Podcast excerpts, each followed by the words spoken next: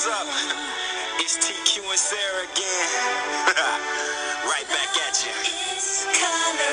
That's right. This time we got a serious situation, and we trying to do our parts to help, but we need your help. You know what I'm saying?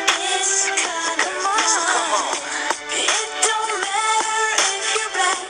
Yeah. White or yellow. And welcome to English as a second language podcast, how to speak standard American English.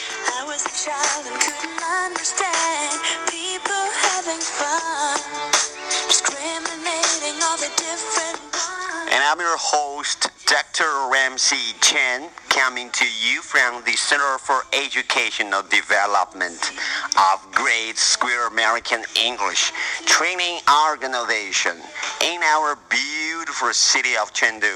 No one's to play. Just play the game and let love reign.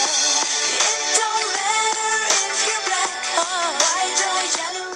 So today's podcast, we're going to talk about one sentence. 今天呢，我们来讨论一句话。因为昨天有学生在问我这一句话的意思到底是什么 ，right? So we're gonna talk about this. 这句话叫做 "Boy will be boys."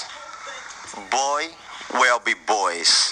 So what's that? You can guess. Fly away and never come back again. We need some love, y'all. Love, y'all. Real deal. Help from above, y'all. 男孩终将成为男孩 ，right? No, it's not. 不是这个意思，所以呢 ，boy will be boys 这句话是非常一个典型的美国口语 ，right？ 这句话的意思就是我们中文有一个成语叫做本性难移 ，right？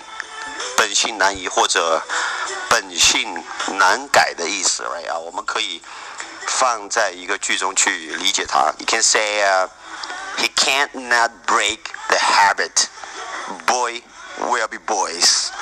他不能改掉这个坏习惯啊，他本性难移。So that's it. You got questions? You can contact me, right? 今天我们就说这样一个句子 ：Boy will be boys.